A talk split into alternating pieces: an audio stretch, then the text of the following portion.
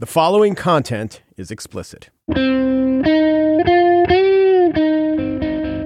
It's Tuesday, January 2nd, 2018. From Slated to the Gist, I'm Mike Pesca. Orrin Hatch, the longest serving Republican senator in office since 1977, will retire, and with him will go a steady source of comity and conservatism from the Republican caucus. With him will go institutional memory and an adherence to a more gentlemanly way of doing business. But also, with him will go this sick beat. Our land, heal our land, and guide us with thy hand. Keep us. Yes, because Orrin Hatch was a lawyer and a fighter, a devout man of God, and a powerful voice for the Beehive State. But he was also a lyricist, a prolific lyricist. And not just with Heal Our Land, which first charted in 2002, but also America Rocks, which went up the Mormon adult contemporary urban charts in 2008. America rocks, America rocks, America rocks from its busy, bustling cities to its quiet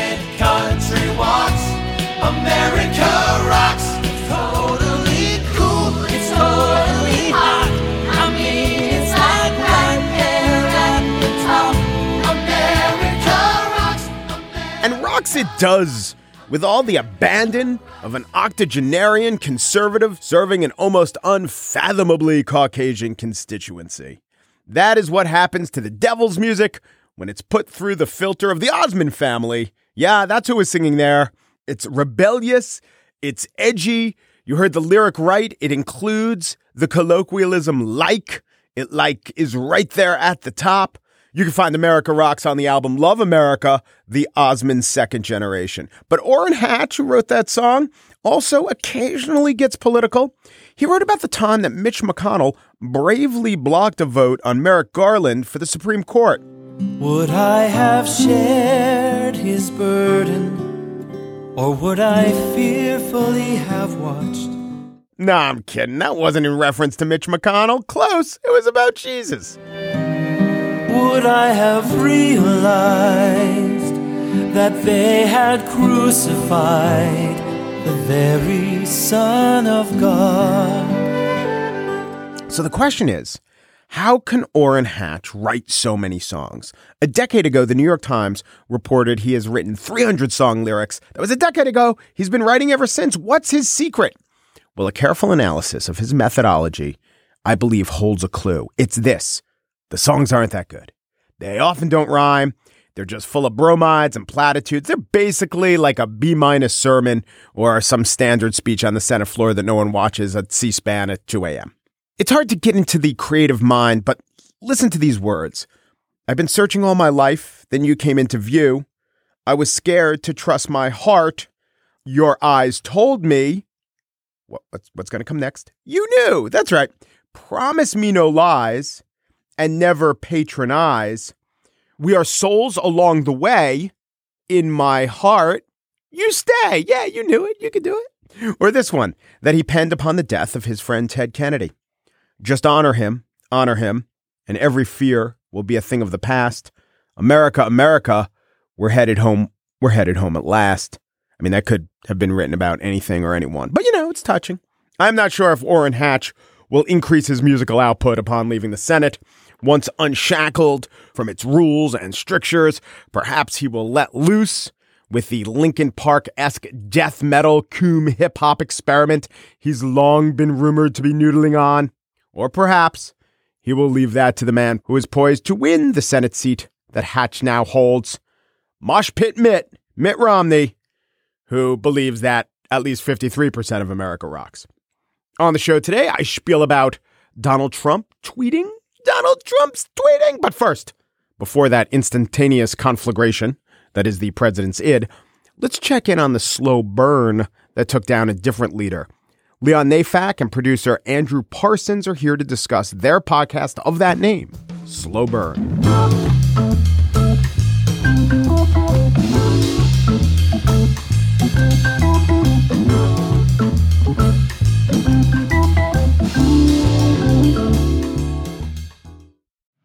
This episode is brought to you by the Jordan Harbinger Show. You've heard me talk about the Jordan Harbinger Show because it's one of my favorites.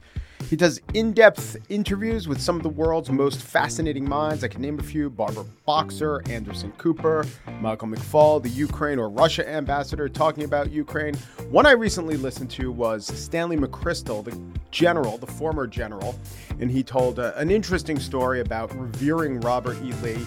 But then, after having a portrait of him for 40 years, he's a 63 year old man, throwing it in the trash because his wife says, you know, what that picture and that man means to you, it doesn't mean to other people, and you have to understand that. And then in the interview, they got around to the point where McChrystal talked about that interview in Rolling Stone magazine that pretty much ended his career, where uh, got to the desk of Barack Obama and it had McChrystal saying, unflattering things about the war effort and just how he talked to his wife and how they decided not to be bitter and not to wallow in it. He could have taken some shots at the process, the reporter, or the president at that point, but he didn't. It was just an overall good interview. It was facilitated by Jordan's excellent interview style. Whether Jordan is conducting an interview or giving advice to a listener, you will find something useful that can apply to your own life in every single episode of The Jordan Harbinger Show. That could mean learning how to ask for advice the right way or discovering a little mindset tweak that changes how you see the world. Search for The Jordan Harbinger Show. That's H A R, like the first three letters, and hard, B I N G E, as in how you'll want to catch up on all the episodes on Apple Podcasts, Spotify, or wherever you listen to podcasts. My favorite podcast of 2017 is The Gist. I'm not going to lie to you, I'm quite partial. But my second favorite podcast, coincidentally enough, comes to us from a man who sits about 80 feet away from me. His name is Leon Neyfakh. The name of the podcast is Slow Burn. It's all about Nixon and Watergate and the scandal of the 70s that has resonance today. And when I say it's from Leon Neyfakh, it's also from his producer, Andrew Parsons. And Andrew joins me now. I like to interview podcasters and their producers. Andrew, hello. Hey, Mike. And Leon, hello. How are you? Hey, Mike. So this story, I think rightly, your story, Slow Burn, is told through people, through characters. And Andrew, this this is a great way to tell history, right? Oh yeah, yeah. I mean, you you get the first person perspectives. Yeah, so it's mostly people, but also historians that can sort of paint the larger picture as well. Episode one, Martha Mitchell, a natural. What a story, so compelling. But as you go on, you have a couple things you want to do. You have to hit episodes and you have to hit major turning points in the story, but you also have to find the compelling people. And it's it seems to me hard for the most compelling people to always demonstrate the most important points in the story, was it? We've gotten really lucky with the people we've interviewed, managed to find really charismatic, intelligent people who help us tell the story and can sort of let us in on what they were thinking at the time and really put us back in their own minds from when they were younger and didn't know, as you said earlier, Mike, how this was going to turn out. You know, generally, I think the best route to go is to find archive audio that really pairs, you know, with whatever story Leon's telling really well. And we've lucked out. We've done some interviews where people make some like pretty big claim uh, claims. I think in episode two, when the chief investigator for Wright Patman is sort of you know pre-election 1972, trying to sort of investigate Watergate, and he has this run-in with Maurice Stans um, of Creep. Now explain explain who those two. If you haven't heard it, explain who those two guys are. Oh well, Marty Stans is um, he's former Treasury Secretary, works for the uh, committee to re-elect the president. Was he finance chairman? And, I feel like he was. Uh, he's the finance Yeah. uh, chief, yeah. And so, you know, the most thing we knew about Watergate in 1972, or most what most people knew about Watergate, all was wrapped up in the finances. So that sort of pointed directly towards uh, Stans. And um, this chief investigator, Curtis Prins, sort of has a, a bit of a showdown as they're trying to question him and they're getting railroaded. Uh, and you know, when we were doing the interview, he you know basically said like this was a big deal that he had cursed at Stans. Yeah. Uh, that Stans went to the press with it, he like he, he refused to shake his hand and said, I'm not shaking your fucking hand. and then when we went inside the archive on the nightly news on NBC, is Maurice Stans just calling out Wright Patman, calling out his investigators, saying that they were vulgar and cruel, and so when Leon's sort of writing that narrative with the guests that we've uh, invited onto the podcast, as you know, as it's unfolding, to be able to hear in real time, that's one of the the things that you know you can luck out and really have something hit really nicely. The manner in which certain staff members of the Patman Committee have behaved in this entire matter is the most shocking example of partisan misbehavior and discourtesy that I've encountered in all of my years in public life. They were rude and insulting to the point of using foul obscenities. And when you play that nightly news broadcast and you hear this guy strongly to how could how dare you even imply that the president was involved in any chicanery, you're obviously questioning the motives of those who would seek the what they think is the truth. My God, does that I mean, knowing what we know now, does that paint the person saying that in a different light? And does that again resonate with today because you have those same sort of full throated denials? In fact, there are whole networks devoted to it. I'm someone who has a really hard time imagining, like in the moment, that someone could be lying to my face. Right. Uh, and that includes the press secretary, you know, as naive as that sounds. When you hear Nixon give an address, or I can't remember if it was a televised address or a press conference, where he's explaining how we're going to be really upfront with, with all this. You know, I, I understand there, there's some questions, and we're going to be totally upfront because you know the thing with these with these sorts of incidents is sometimes people are overzealous in campaigns but what really hurts is when you try to cover it up Yeah. that's what really hurts and he's It standing was up Nixon who taught us with through his words it's the cover up, not the crime. exactly Yes, and yes. It, it's just it's just astonishing to to, Yeah. to to to hear that and to just imagine what's going on in his head in fact john dean who is the the white house counsel who turned on nixon i think recounts in his memoir like sitting at home watching this on tv and being like i can't believe he's not just dodging this like he's really going all in on the lie instead of you know trying to find a way to say something that's true but not not revealing How many episodes is this going to be? uh eight And are you sure where you're going with the next three? We definitely know what the story is that's Okay. one of the advantages with, Yeah, with a history I show the ending's uh, sort of figured out for us. That's right. Yeah, we don't have the serial problem where you don't know if it's going to be a satisfying landing. Yeah, yeah. Will Will he resign? right.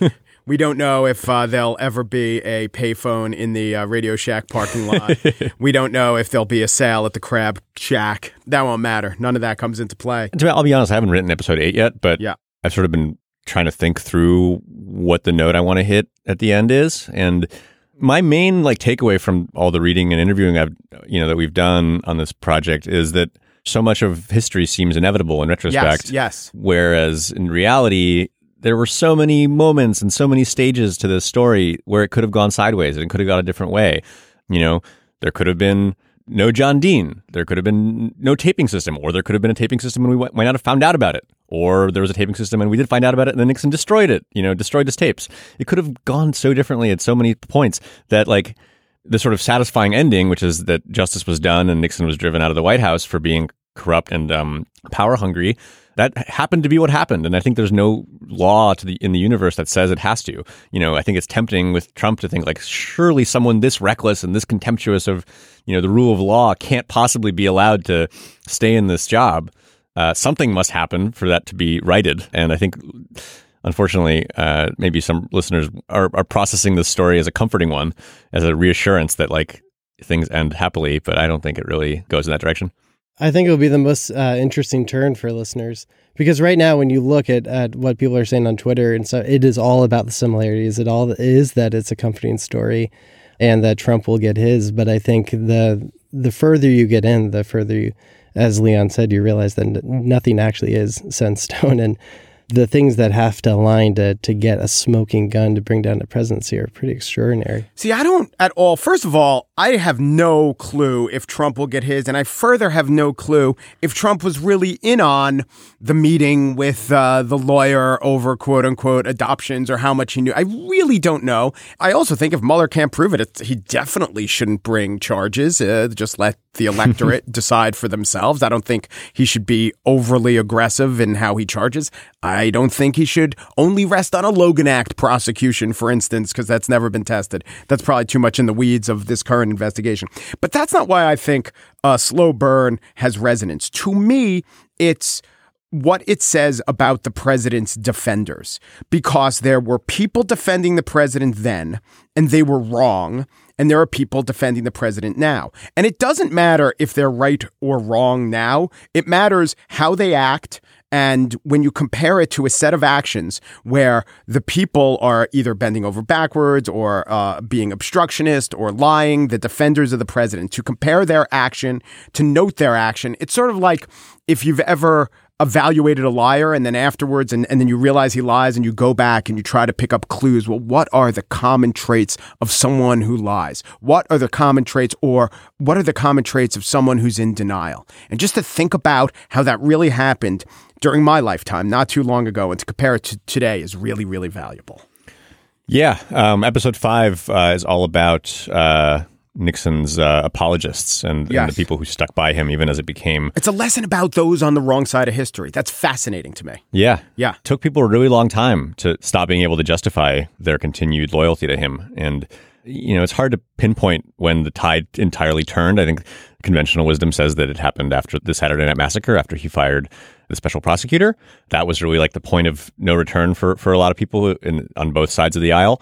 But I think it was probably, I, I imagine it was probably different for everybody. You know, we we interviewed a, a woman who worked on the Senate Watergate committee. She was telling us about her dad, who was, you know, quite disapproving of her decision to come to go to Washington and work for this committee because he was a Republican and he liked Nixon. I think she said that he that he made uh, a jack o' lantern with Nixon's face on it. That's how much he liked Nixon. that could be a good or bad thing That's true. it was a flattering uh, rendering.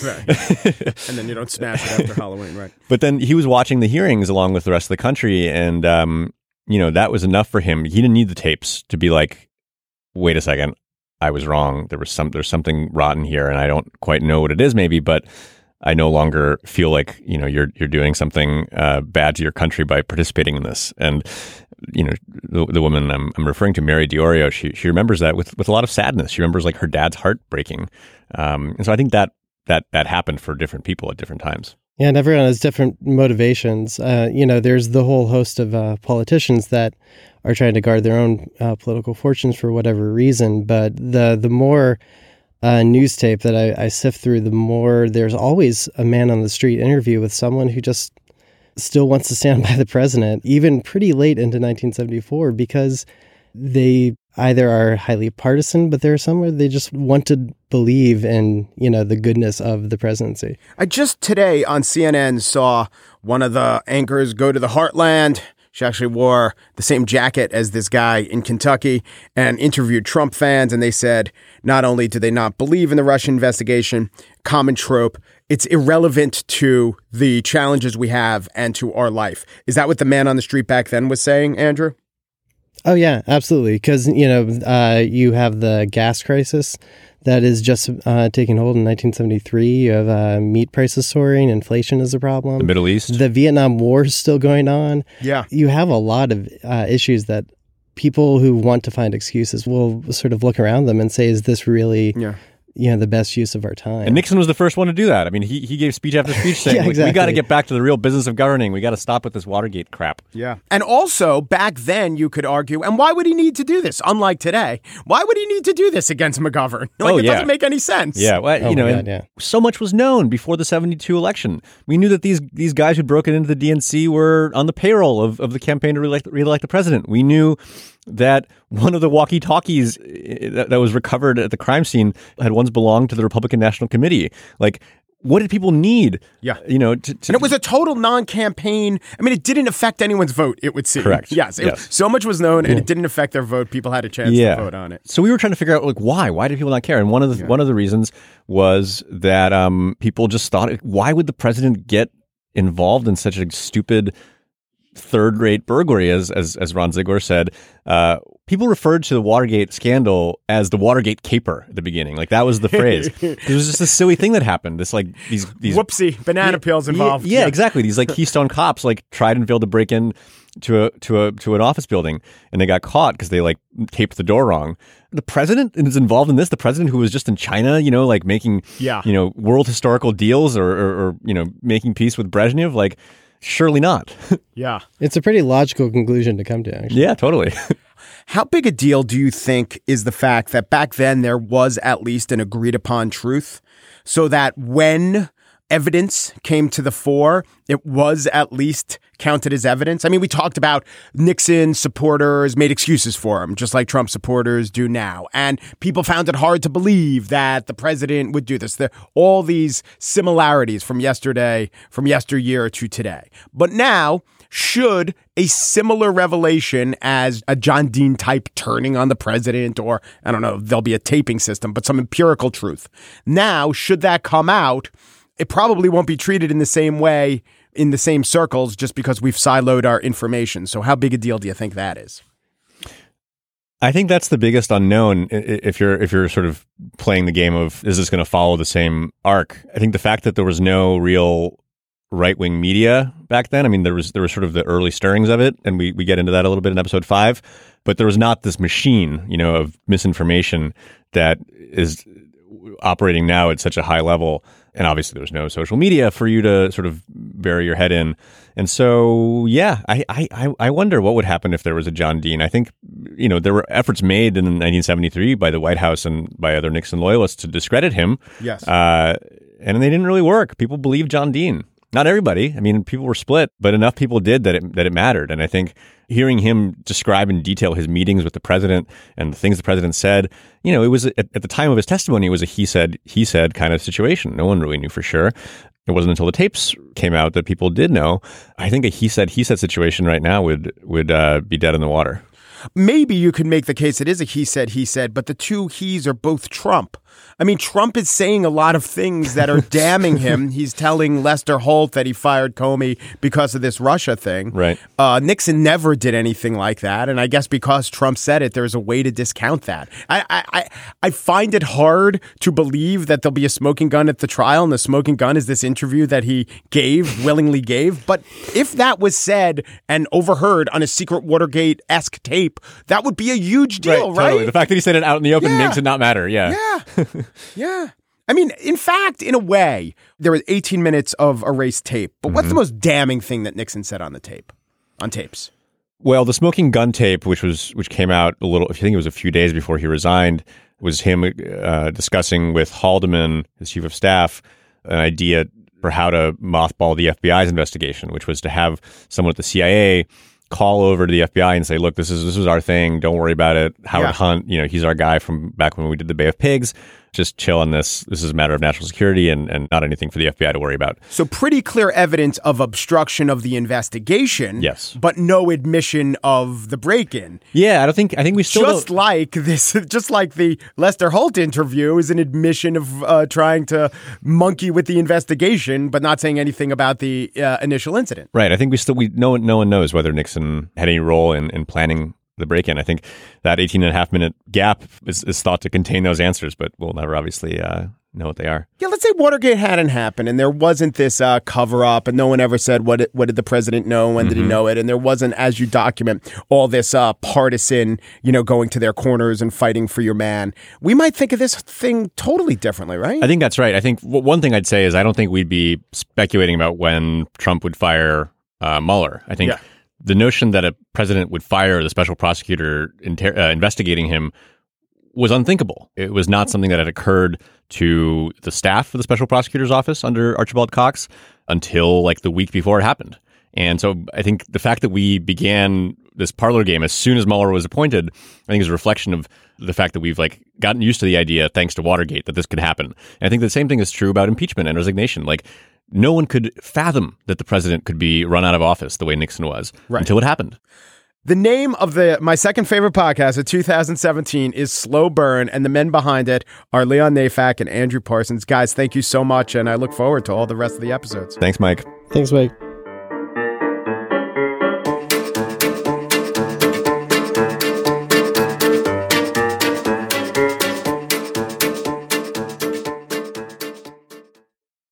And now the spiel. Donald Trump ended last year with a big legislative win on tax cuts. It wasn't his word about tax cuts. It wasn't his bragging about tax cuts. It was the actual tax cuts. The president's popularity briefly improved. So he's looked at this and he's taken the lesson that substance and deeds will win the day, not rhetoric. And he's responded by unleashing uh, a splenetic upchuck of his thoughts. Here was one tweet. The United States has foolishly given Pakistan more than $33 billion in aid over the last 15 years, and they have given us nothing but lies and deceit. Thinking of our leaders as fools, they give safe haven to the terrorists. We hunt in Afghanistan with little help. No more. That caused some deep diplomatic tensions, but you know what? He's kind of right. Pakistan is, and this was the phrase used by an expert on the region, a quote, minimal satisfier on the war on terror. They do harbor terrorists. They are a force for destabilization. Of course, they also have the nuclear weapons. They do provide an air corridor for bombing the hell out of ISIS, so there's that. But the tweets just kept on coming. I like this one.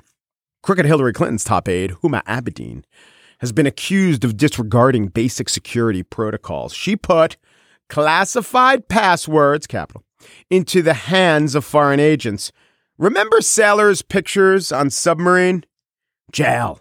Deep state justice Dept must finally act. Also on Comey and others. Remember sailors' pictures on submarine? I didn't, but then I found out what he was talking about. There was the sailor.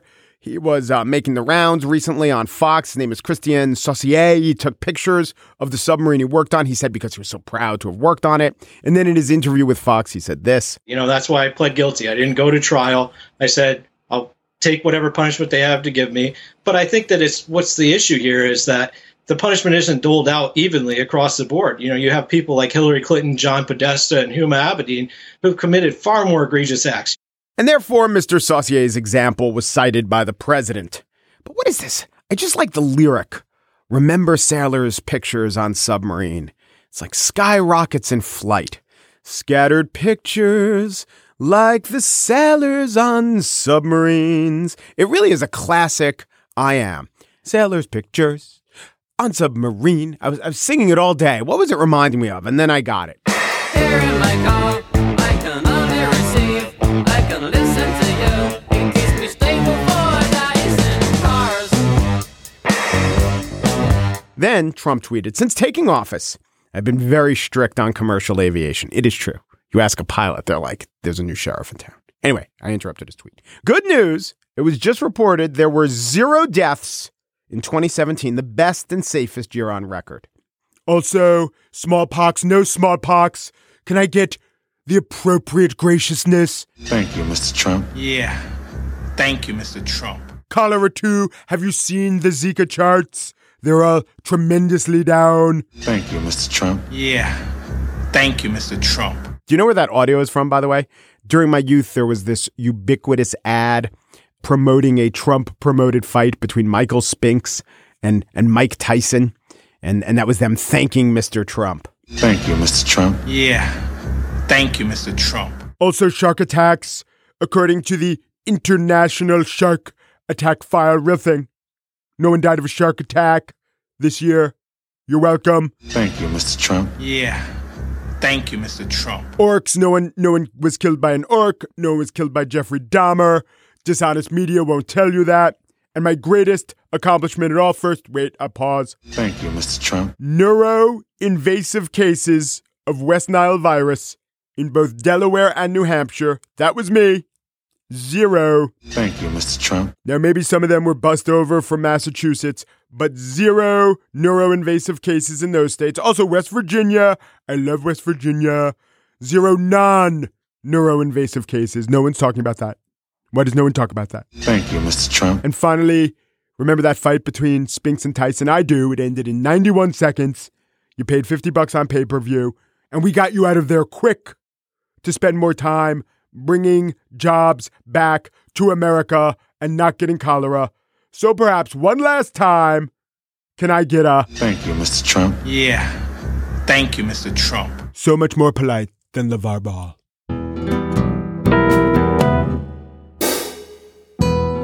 That's it for today's show. If you see a great big smile lighting up just producer Pierre Bienaimé's face, it's because he knows he lives in a downright wonderful place.